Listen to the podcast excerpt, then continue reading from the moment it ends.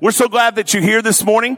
We have this week and next week are our last two weeks in the book of James, and we are so excited. I'm going to go ahead and just advance this slide real quick to show you. We are in the epilogue. If you're looking at, at well, oh, except that I don't have my slides up there. They're coming though. I see, I see we're getting the switch over here. Um, we're in, let's go back then just for a second. The first slide here was just kind of the book of James introduction. We're in James chapter 5 verses 7 to 12. Um, and so if you have your Bibles with you, I want to invite you to open up to that. But what I was showing you before my slide was up there is we're kind of at the end of the book. If you look at the book breakdown, we had the prologue, uh, and, and, at the end of the prologue, we had kind of the theme verse of James. Uh, so if you weren't here at the beginning uh, of this series and you want to snap a picture of this and then kind of go home and look at James maybe this week, you can kind of see where we are, where we've been. But know this, my beloved brothers, let every person be quick to hear, slow to speak, and slow to anger. And, and then James went on and, and, and kind of broke those things down. How does this work in everyday life, right? And so we talked about being quick to hear and what does that look like? What are we called to do? What has Jesus Christ called you and I to do as followers of Him, uh, in, in, in regards to hearing and listening and then of course the action that comes out of that. Then there was a, a kind of some section on the slowing, slow to speak. Uh, some of us are talkers and, and when you open up your mouth and you start telling me your problem. I want to fix it. I want to talk, right? Uh, and then, and, and other things. But we looked at that idea of being slow to speak, to really bring in what God is telling you or what other people are telling you, listen to it, process it, uh, and, and, then move forward in that. Slow to anger. That section, of course, I know from feedback from you guys, uh, is one that the Holy Spirit uses to kind of touch some nerves, because a lot of us are quick, uh, to responses, and it's kind of sometimes tough to say, yeah, that was probably in anger and I need to change that. I need to work on that. Um, and then, of course, the epilogue, the end of the book. So we've been talking about uh, a lot of real life practical things through the book of James. What does it look like for our faith to be in action? Right, every day, you know, day in and day out. What does it look like for our faith uh, to be to be lived out? And and that's what we're doing. And so we find ourselves here, kind of at the end of this book on wisdom, right? Uh, back where we were at the beginning. James talked about trials, that you have trials in your life. You've gone through trials. If you're not in the middle of a trial right now, more likely than not, you've come out of a trial or you're about to go into a trial. And some trials that we go through in life never end. They kind of just keep going on and on. They may get better, but they don't end. And so how do we live in response to what's going on in our lives, what the world has done to us, how we've been affected by things around us. We have these trials and these troubles all around us, and how do we practically live out? And that's really what James takes a lot of time uh, to discuss this and using wisdom in that. And James is going to give us the key this week. So you're even if this is your first week here, you are here on the right week because James is going to give us the key to enduring trials, right? To, to make it through, to live through them, to not only get through them, but to thrive through them. And that is patience. Patience. And, and we're going to see that in the passage today. James is going to say, wait for it. Wait for it, right? So I, I, I, don't know about you, but patience is difficult for me sometimes. I don't ask for hands very often and I'm not asking for hands, but I see a few hands here that have been raised. But I'm saying I, eh, patience is sometimes tough for me, right? I'm not always a patient person. I know I'm old. I'm older. But do you guys remember the days when you would order something and it would take longer than a day to get there. I mean, right? We're, we're living in an Amazon Prime world. But when I was thinking about this this week and the idea of patience, I thought back to Columbia, uh, Columbia House CDs. How many of you guys remember those? Columbia House, right? We're dating ourselves. I see those hands and I recognize you guys. Um, but I remember the first time I was able to do that, it was late high school. I don't even want to dare say that my parents let me do it. I think I just did it. And so I wanted the 12 CDs for a penny. And then you had, yeah. And then you had to buy three CDs at regular price, which was like $24.99 plus shipping and handling, right? And all, that whole thing. And I remember sending in that card. Do you guys remember the card that literally had a place for you to tape a penny? I taped a penny onto the card and I sent it in and then I waited for those 12 CDs. Right? My yellow Magnavox boombox sitting on my dresser, ready to play those CDs when they got there. And it took weeks dare I say even a month plus. I can't remember, so I don't want to beat up on Columbia House right now. But I'm telling you, it took a while for those CDs to show up, right? And I'm not very patient. So I was running to the mailbox every day and open it. Back in that, that day and age, you didn't have to lock your mailbox, right? You ran up there and you pulled it open. There was nothing in there but, but mail. So you just shut it and left that for mom and dad, right? And ran back home. It was up the block from us and everything. But I wanted these CDs and, and I, I, was, I, it was, it was like a, a, trial of patience. God was, was, and maybe I didn't order enough Christian CDs, right? Maybe it was, it was, it was, so I had to wait extra long. And, and we live in an Amazon Prime world, right? Like we live in a world that if it's not here in two days, we're upset. And, if we've ordered something up and it's, it, it says it's going to be here tomorrow, how many of us are watching the updates, right? We're, we're clicking on our computer. We're trying to find out where it's at. Where is it? Where is it now? Okay, it's in Eugene. All right, now it's in Portland and now Federal Way. They drove right past my house. Why didn't they drop it off, right? My wife at Christmas time watched something go from Tacoma all the way out to Tennessee and then back to us in DuPont. Isn't that crazy? But again, I, I understand how, you know, all those things work, but we're impatient people. And of course that affects our lives. And, and so James is going to say, you know what? You need to wait upon the Lord, right? And, and that's hard. Because how many of you, again, no, no hands raised necessary, how many of you have been waiting on the Lord for something? And it's not days and weeks and even months. Sometimes it's, it's years.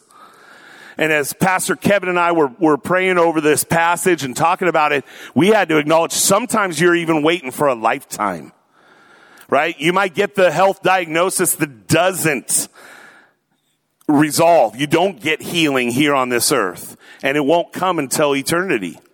Maybe you're praying for restoration uh, of a relationship and that sometimes isn't quick. It takes a long time for, for a friendship to be restored or, or even a family member for you to, to get back to where you can have a relationship with that person. And it may not come. And yet God has called us to wait on Him. We are supposed to re- respond in maturity and wisdom and grow, but sometimes we don't see resolution in what we are waiting for. And, and, and James today is going to tell us to wait for it. Because I can assure you it will be worth the wait. If you can learn to use godly patience in everything in life, it, will be worth the wait. And he's going to give us three positive examples of the waiting uh, and several imperatives or commands to to do while we wait. And so today, even though it's a short little passage, and, and, dare I say, might be one of my shortest sermons ever, I'm telling you right now, there are some nuggets in it. So if you have your pen and paper with you, I would encourage you to take some notes. Uh, if you don't have a Bible and you want a copy, even though we'll have God's Word up here on the screen, back on our information table, I know this morning I brought six new ones and we had a couple others. We have copies of God's Word and I want to invite you even now while I'm preaching, hop up, run back there, grab one of those and let that be a gift from us to you because I would love nothing more than you to take that home uh, and start reading that and, and, and growing in your faith. Uh, or maybe you're seeking today. Maybe you haven't placed your faith in God uh, and you don't even know what I'm talking about. But man, alive, you'd be interested in grabbing one of those Bibles. Let that be a gift from us to you today. So we'll jump jump right into James, uh, the end of the book. I don't know why it says chapter seven there. That's wrong. Uh, that was a typo of some sort. But I'll, I'll, I'll take the blame for that. We're in James five, uh, and we're starting in verse seven.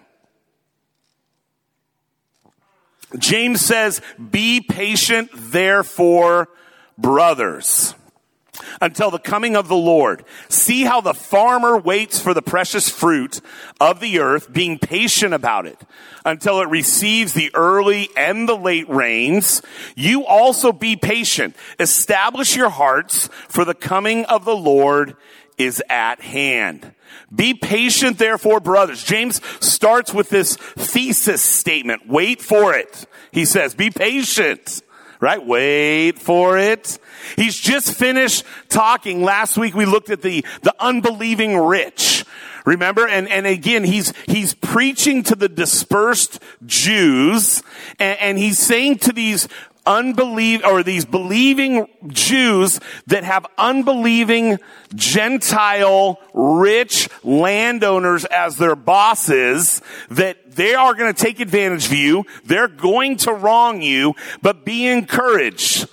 The Lord is in control right? He is the judge and he will bring justice, right? So all of these encouragements last week, even though he was talking about the oppression that was going on, the reality of that oppression for these day workers that weren't getting paid and their families were starving. And, and James says, God knows, God sees it, he's on your side right? And, and trust in him. Well, he continues on here, uh, through that, after that encouragement, and he sees, uh, he, he's transitioning, and we know that because we see the word therefore. Be patient, therefore. In light of what I just said, right? Be patient. He's going to teach us the response in the midst of these trials.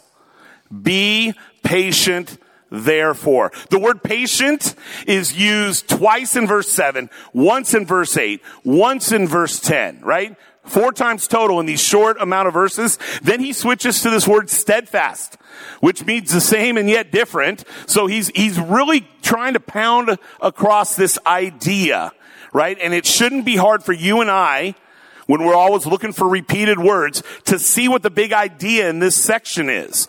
He's talking about patience, being a patient person, waiting upon the Lord. Patience is a biblical virtue. It's not just here in James, but it's talked about throughout scripture. You and I have been called as Christians, if you place your faith in God, Jesus Christ's death, burial, and resurrection as your payment for your sin to right that relationship between you and God, you are now a Christian and you need to become more Christ-like. That's what it's like going down the path of discipleship, right? And in part of that is to learn to become a patient person. So if you just think back a few minutes ago when I said I'm not a patient person all the time, that is an area that I know and acknowledge that I need to work on. And I, and I know, uh, because of engagements with some of you that some of you are there too. It's not just me that's suffering with this. And it was a big enough issue that James would even write about that. So even though I know that I've been called to be a patient person, sometimes uh, I, I, I get tired of something that's happening or going on, whether it's in the world or in my family or at work, and I get tired of it, and then I, I, I don't practice patience right? I, I get a little bit frustrated. And the last thing I want to hear is, is for one of you to come and encourage me to be a more patient person. It's not what I want to hear because I know it's something that I've struggled with and that I do struggle with. And as I was looking at this this week, I thought, well, maybe we could, we could, we could look at the Greek word. Does it really mean patience? Does it mean what I think it means? Right? And, and, and really patience, the Greek version of it is long suffering, right? And, and I thought, man alive, I kind of like the word patience better. Long suffering, God's calling me to wait a long time through the suffering, through the trial right? And so it didn't get any better going to the Greek, but we at least knew that, okay, what James is writing about is, is what God wanted us to hear, right? I don't want to suffer for a long time, and I, I don't want you to either. And yet, trials and suffering is the vehicle for growth. Not only here in James will we see that, but we'll see that throughout scripture. God is refining you and who you are through the toughest times. I still remember Gwen telling me stories when she was a kid. Uh, her legs would ache really bad at night. It would wake her up and, and she couldn't fall back to sleep. And that was growing pains, right? Those aching legs. Maybe you, some of you remember that from when you were growing up or you remember your kids complaining about it, that just aching in their legs. And, and yet we know that through that pain, growth occurred, right? And you grew into the person that you are because your body grew. And sometimes that was painful. And it's the same in our Christian walk, right? It's the same in the spiritual realm. It's the same in our emotional realm. It takes pain and going through it in a godly way or learning from our mistakes as we went through the pain. That's where growth occurs. And I know I want to grow. And I know that a lot of you have told me in the past, you want to grow in your faith, right? And so God wants us to grow. And, and here James is saying sometimes it's tough. Sometimes it's going to be a lot of pain. So I'm asking you today, are you hurting today? And if so, can you trust in God when he says, wait for it? Wait for it. You will grow. You will learn. James hits here also on a historical fact. He says the, the coming of the Lord, right? He, he's talking about that. Be patient uh, until the, the coming of the Lord. It was a historical fact that Jesus lived. The, the, the people he was writing to knew about Jesus. Not all of them were followers of Jesus when Jesus was on the earth, but a lot of them came to understand who Jesus really was after his death burial, resurrection, and then ascension to heaven. And, and, so James is saying, look, Jesus was here and Jesus is coming again. He doesn't say if Jesus comes again. He says when, right? It's when Jesus comes again. The second coming, he has promised to come back and he will. And so these are historical facts and James is saying wait patiently. And he gives us the first positive example here in verse 7. Okay, if we look up there, it says be patient like the Farmer. Okay, somebody's reading along with me. Be patient like a farmer. And then he goes on to say the farmers wait for the rain. Okay? I don't know how many of you have had family or, or how closely related or knowledge of farmers, but I had none. I grew up in Tacoma, right? At all. But I met Gwen down in Oregon at college and she was from North Dakota. So the first time I went to North Dakota, I met a ton of farmers. And these are great people right? These are hard workers. And I was like, man, I can learn a ton from these people. And, and there was an old retired farmer that lived in town. Her, her, town was about 850 people, Mott, North Dakota. And he would walk around town in the middle of the summer when I was wearing shorts and a t-shirt, young 20 year old guy, right? And he would be in his overalls and his long sleeve flannel, eating a, a an onion, just like an apple, right? And, and I got to talk to him a few different times and, and the knowledge that came from him. But he would talk about the rain, waiting for the rain. And that there was patience that was involved in that. And yet while he waited, he did things. And James is going to get there in a minute, right? But the, the farmer waits for the rain because there's precious fruit that comes from it. But how does the farmer wait? Let's think about that for a second. First of all, he's got to wait for the weather because he's not in control of it at all. And, and I would hear that. And over the years, as we went out there to visit family, I would hear about that over and over. Farmers know they are, they are not in control of the weather. And they'll watch storms on the radar and hear about it, and they see it off in the distance, and they don't know if it's going to hit their fields or not. I've heard stories from farmers there in North Dakota that stood in their fields watching the field across the street, right across the highway, right, the dirt highway, being destroyed by hail. And yet their farm wasn't touched. I've also talked to the farmers who were the ones that got destroyed, whether it was the hail or lack of rain, where someone else ended up with a huge crop that year. So there's a lot of patience. There's a lot of waiting on things that they can't control. That's why James brings up the farmer. Because you got to understand, there's a lot of things out of your control. And yet the, the farmer waits patiently on the rains, the early and the late. He can't control it. But also, he works while he waits. For any of you that have had family that have, have either had a farm, whether it was, it was crops or animals, you know that they knew how to work. And if you were lucky enough maybe to go spend a week during the summer or a couple of weeks with that grandparent or that family member, you learned what real work was like, right? While you were patiently waiting, you worked hard. There are things you can't control, but there are also things you can control. And this is so important. This is, it's crucial to remember this. The farmer needs the rain for success, for the precious fruit.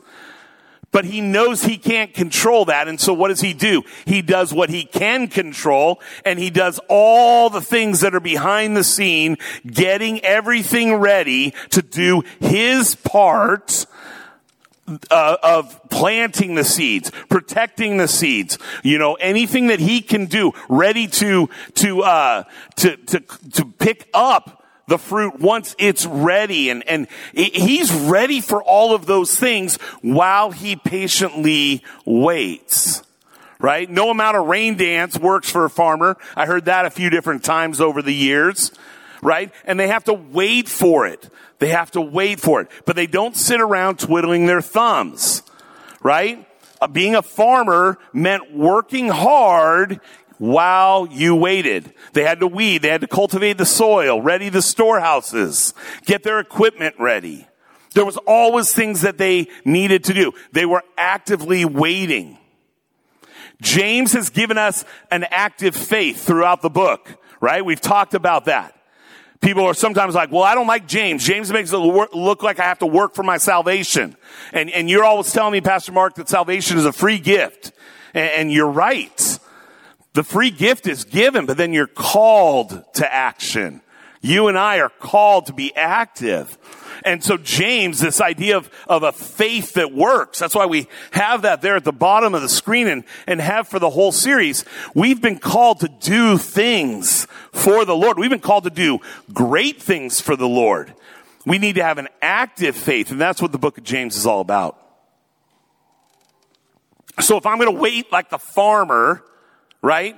Then I got to let God be responsible for the things that he says he's responsible for. As a farmer, I trust God for the rain, right? And whether it comes or not, I'm trusting God to take care of me.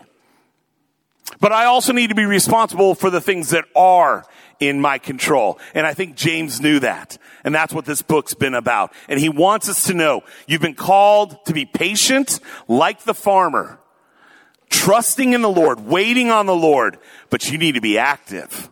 And that's what the rest of this book's been about. You need to be active. The command to establish your heart is a, a call to fully trust in the fact that God is in control, right? And that I have a job to do while I wait. James continues on here and says, be patient like a farmer, but also he's going to tell us who else we can be patient like. He starts out here uh, talking about kind of this this idea of grumbling or fighting Christian to Christian. And notice what he says here: "Do not grumble against one another, brothers." He's writing to Christians. Don't fight with each other, right? So that you may not be judged. Behold, the judge is standing at the door. As an example of suffering and patience, brothers, take the prophets who spoke in the name of the Lord. Behold, we consider those blessed who remained steadfast. So next, James is going to say, be patient like the prophets. You and I just studied right before this study through James, we, we studied the book of Malachi the last prophet who wrote before 400 years of silence, God didn't speak through any prophets, and then Jesus Christ came. So we've studied some of the prophets. We know what's gone on. And, and, and, James is saying, hey, we need you not to grumble or fight with the other believers, right? One another, brothers. Life is tough enough without you fighting with your family right? And I'm talking about spiritual family here. What is it about life struggles though that make us so apt to turn negative on those who we love the most? Why do we fight with our family? Why do we fight with those who are closest to us? Why do we grumble? Why do we complain? Why do we whine? Why do we, we turn to our closest friends and, and, and grumble about somebody else who's in our friend group?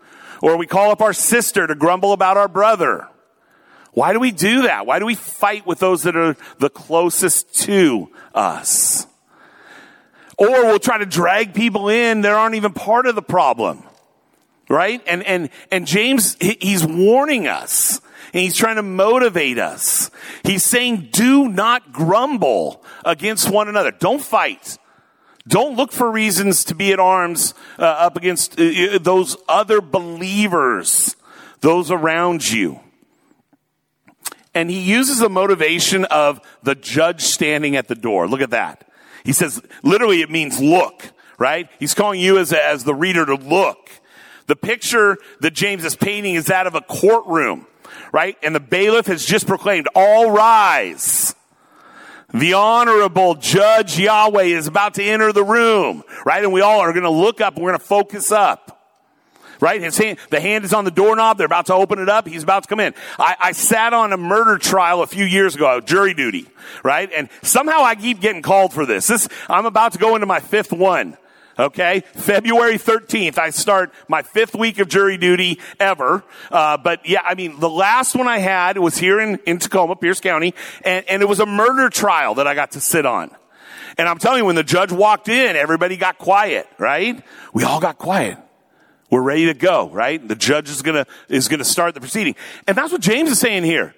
He's saying, hey, hey, focus up. The judge is at the door. Listen up, right? At the judgment seat of Christ, I as a believer will be judged based on my faithfulness or my lack thereof. Any grumbling against other believers will be addressed. Right? And I, I need to not take that lightly. It, it was a year or plus ago that we went through the book of Revelation, but it is clear your salvation is not in question, but you as a believer will stand before a judgment seat of Christ to be judged on your work that you did here on the earth. I hope you believe that because all you got to do is go home and read the book of Revelation and it's crystal clear. Again, you can't lose your salvation. You will be in heaven forever, but God will judge what you did. Your faithfulness. God is going to judge that someday. And, and I'm telling you, that should cause you to want to live a certain way. Because you will stand before a righteous God and be accountable for the things that you do. And again, let me be crystal clear. This is not to see if you've earned your way into heaven. That has nothing to do with that. Salvation is based on Jesus Christ's death on the cross alone his blood that was shed for you is the payment for the sin that you needed, and all you have to do is receive that gift. Then he was buried, and he was ro- uh, raised from the dead on that third day, conquered the power of sin and death and hell, right? And we believe in that. That gets you into heaven. But then God is going to address the things that you did or didn't do on this earth. In verse 10, James gives us a second positive example, and he says, be like the prophets, right? Who were the prophets? Well, they were in the Old Testament, and they spoke for God. The message that God had for the world, for his people, right? Most of the time it was to Israel, not always, and, and they had a special calling on their life. These prophets were called by God, and then they spoke to the people for him. Often it was not well received. If you go through the prophet books, you'll see a lot of times the people didn't want to hear what the prophets had to say. They were treated harshly or even persecuted by their own people. They were ignored, rejected, abused, even killed for their message. Right? There's 13 prophetic books. You can read those, spend time in those and see, oh, the calling of God on my life. That's incredible. And what does it promise? Well, obviously eternity with God, but it also promises you that life is going to be real tough, but that God will be with you through that.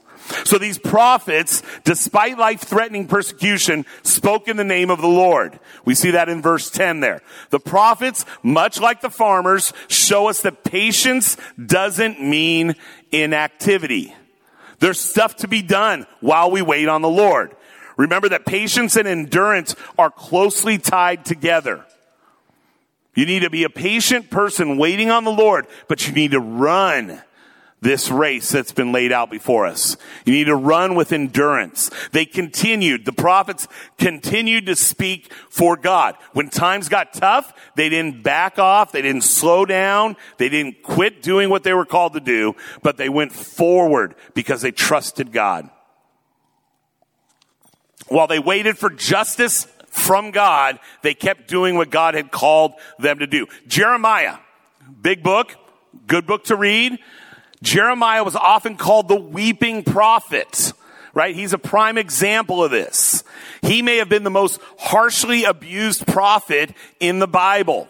He preached faithfully for several decades only to have negative responses from the people. People kept showing up to listen and then they didn't like what he said. And then they would come back again thinking, well, maybe he's changed his tune. But he didn't. He was faithful to what God had called him to and, and the people would get ticked again right? He was chased down, beaten, put in stocks. We see that in Jeremiah 20 verse 2. He was placed in prison. We see that in chapter 32. And then he was thrown into a muddy cistern and left to die in the muck and the mire and the wetness and the rain in chapter 38. And yet Jeremiah served 47 years during the fall of Judah and never relented. We like pulling a verse out of Jeremiah every once in a while, right? You know, and we like, this is a great verse and we, and we hang our hat on it. And it is a great verse. There are a lot of great verses there, but read the whole story. God has called him to do something that was hard and there was trial and there was, and there was trouble and there was hurt and there was pain. And yet he kept showing up and he kept doing it. So what can we take away from the example of the prophets, right? What can we take away from the example that, that James is giving us here? And I see that waiting, right, in our patience, waiting includes witnessing. Brothers and sisters, we gotta commit to sharing the message of Jesus Christ faithfully. I truly believe that's why James brings up the prophets. They had one goal, to share the news from God. You and I, right? If we've placed our faith in Jesus Christ, we have been called by Jesus Christ himself to go and share the good news. Now for some of us, going is in our kitchen at the table with our kids, sharing the good news of Jesus Christ so that they grow up in their faith. Some of us have been called to share the good news with the people in our neighborhood. Dare I would say that's all of us, right? And it's not always with words. It can be with actions, but it can't only be with actions. We gotta have some words, right? So our, our friends in our neighborhood, our family members. How many of you are sitting out there today that have family members that don't believe in Jesus Christ as their personal savior? Are you motivated by the reality of heaven to share with them the good news of Jesus Christ. How about our workplace? I know most of us have been told we can't talk about those things, right? But we have lunch breaks. We have our coffee break. We have an opportunity to invite somebody after, after work, maybe for, for, to our house for dinner or out for a coffee, go to lunch. Opportunities to share the good news. God has called us to do that. He's called us to be like the prophets of old and share the good news that God has for us. No matter what the response is. We talked about Jeremiah and the responses that he got to God's word, and yet he was faithful and kept doing it. We've talked about it before, but the beautiful thing is, I believe that if you articulate the, the gospel message that Jesus Christ loves you and he came to this earth for you and that he died on the cross for you and that he was resurrected on the third day, I, I truly believe, as most of you do, if not all of you, that the Holy Spirit is the one who works in that per- person's life. So it doesn't have to be articulated perfectly. Holy Spirit can take your stammering or your stuttering and, and cause someone to understand it and place their faith in Jesus Christ. You have not been sent alone to do this. A lot of times that's the argument I get or the pushback when I'm talking to somebody, man, pastor, I wish you could come and, and talk to so and so. I think they would hear it from you. And I'm like, no, they're going to hear it from you and Holy Spirit's with you and he's going to help. And so we have been called to share the gospel of Jesus Christ by remaining steadfast. We will be blessed, right? We need to wait for it. And we be, need to be ready to do it. Going into our last slide here, since obviously I'm not going to be, this isn't going to be my quickest sermon ever, but we're going to hit these last uh, couple of verses here and see what James has to say for us. He's going to say, be patient like Job. Right? Most of you know the story of Job. We'll touch on it quickly here in a second, but he gives us his third and final positive example, and that is to be patient like Job. You have heard of the steadfastness of Job, and you have seen the purpose of the Lord, how the Lord is compassionate and merciful. But above all, my brothers, do not swear either by heaven or by earth or by any oath, but let your yes be yes and your no be no, so that you may not fall under condemnation. You've heard it sometimes, or you've heard that the steadfastness of Job. James is bringing up an example that all of these readers would have known about. And I would, I would dare argue that probably most of you have heard of Job, the Old Testament. There's a book written about him. Um, and, and this, this is a, a, a, quick summation of Job's life if you don't know it. Job was a, a faithful servant of God. And in the, excuse me, in the beginning of the book of Job, we're, we're shown that there's a conversation that happens in heaven between God and Satan. Okay? And so this is setting up the book here. Satan is convinced that Job is only faithful to God because God has blessed him so much. Right? Well, of course, Job is, is faithful to you and loves you because look at what you've done for him. Right? He is sure that Job wouldn't love God so much and serve him so faithfully if he were allowed just to remove some of those blessings. So that's what he proposes to God. And God allows Job to be tested. And we read, we read that Job lost his wealth, he lost his health, and he even lost his family. Everything good in his life seems to be completely devastated if you read the book of Job. If you've ever read through that book, you know that there are 40 some odd chapters of painful trials, of emotions, of frustration, right? Of friends and his own wife telling Job to curse God and die. Great friends to have around you, right? When you're going through a tough time, right? It's a tough read. If you haven't read it, I don't even know that I necessarily would encourage that to be the next thing you read. Someday get to it, but I mean, it is a tough read. and yet, after all of this happens, right? Job continues to address his friends. He continues to address God. He's asking all the right questions and he's not changing his mind. And this is what he declares. Though the Lord may slay me, yet I will hope in him. His faith never wavered. His trial never ended. And yet he stood there patiently waiting on the Lord.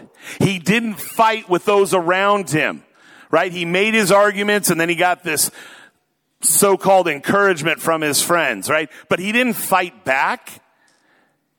He made statements of truth about God. There were ups and there were downs in, in the story of Job. And the bottom line is he perseveres, he endures, and, and in the end, God does restore his blessing. And then some. That's what James refers to here in verse 11. He says, and have seen the purpose of the Lord and how the Lord is compassionate and merciful for those of you that know the story of Job, for the original readers who know the story, for those of you who just heard the recap of it, now maybe understand better what James is writing there. They've seen the purpose of the Lord, growth, and how the Lord is compassionate and merciful. I do know that there is much suffering in your life brothers and sisters. But God will give you a Job ending, whether here on this earth or in eternity. It doesn't always come on the earth, but God's promises are true. His faithfulness is true. And the happy ending, the happily ever after in heaven will be so much better than even the greatest here on this earth. If you can know that for eternity you will be in the presence of God, that will help you when you need to stand firm in the trials. You will be showered with blessing in the presence of God Himself. That is a truth. And we need to know that and believe that. We need to wait for that because it's coming. And now James's final command here, he says, but above all, brothers, do not swear either by heaven or by earth or by any other oath. And, and some see this command as a little unusual and the context, should it really be with the passage we just looked at and the three examples? Should it be with the next? Does it stand alone? Do I do a whole sermon just on that one verse? Right? I mean, we, we talked about that this week and yet we really see that there is some, uh, some, some continuity here. Culturally, culturally, culturally speaking, the Jews were known for making oaths. We see that in the Old Testament. Abraham and, and, and the, the, the, the different leaders of Israel over the years. And, and it got to the place where they were just basically swearing on anything. I mean, uh, if you remember, uh, Abraham grabs the inner thigh of a guy he's making a, uh, an oath with, right? I mean, they were, they were willing to make an oath on anything. I, I swear on my mother's grave, right? Or uh, this time I'm really serious. You know, whatever it was, they were doing that. And James knows that. and, and he knows that we're guilty in our own ways of doing that, but he, he wants to connect this to it. And he says, hey, we're going to fit this into context here because when you're patient in your suffering, when you're suffering, don't be tempted to make big statements, even to God. Now hear me out. As I was praying over this and looking at this this week, I had to say to myself, how many times have I said to God, if you will only do this, I will never or I will always do this from now on. Again, I don't want to see hands, but I know I'm not the only person that's tried to make a deal with God on certain things. If I can have this happen in my life, Lord, I, I promise that as I move forward, I'll live differently.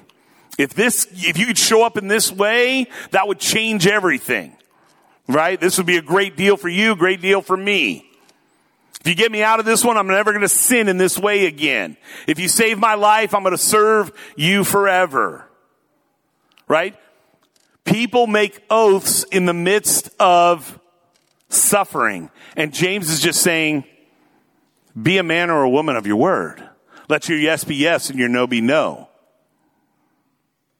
Because normally those big statements, then we're guilty of breaking. I'll never do this again if you help me out. God steps in, He helps you out, and then you do it again. And so God is just saying, be a man or a woman of character and integrity. In the midst of trials, trust God. Living a life of character that our words can be believed without having to swear oaths that people know who you are. And that's how Job did it. If we think back to who James was just writing about in Job 42, God testified that Job had spoken of God what was right. God testified that about Job. Man, I would love to have something like that said of my life by God. That Job had, Job had spoken of God what was right. I want to wait on the Lord. I want to wait on his timing until the day of the Lord. I want to speak of him what is right. I say yes to waiting on the Lord. I say no to grumbling with my family, with my friends, with those believers around me. I, I, say no to crumbling under pressure. And I say no to swearing ridiculous oaths. Friends, I hate to tell you this, but you already know it. Trials are inevitable, right? They're the background noise, really, of, of earth, right? Of life on this earth. Trials and trouble, troubles are, are coming, right? And they're tripping us up. And there's a lot of pain here on this planet. But we are called to be patient and to endure and to wait for it because God is faithful.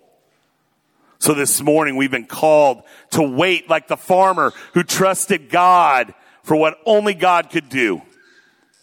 Only God could bring the rain. And he trusted. We've been called to be, be like the prophets who continued to speak on behalf of the Lord, no matter what the response of those who they were speaking to. And we've been called to be like Job and to speak well of the Lord despite the circumstances that we find ourselves in.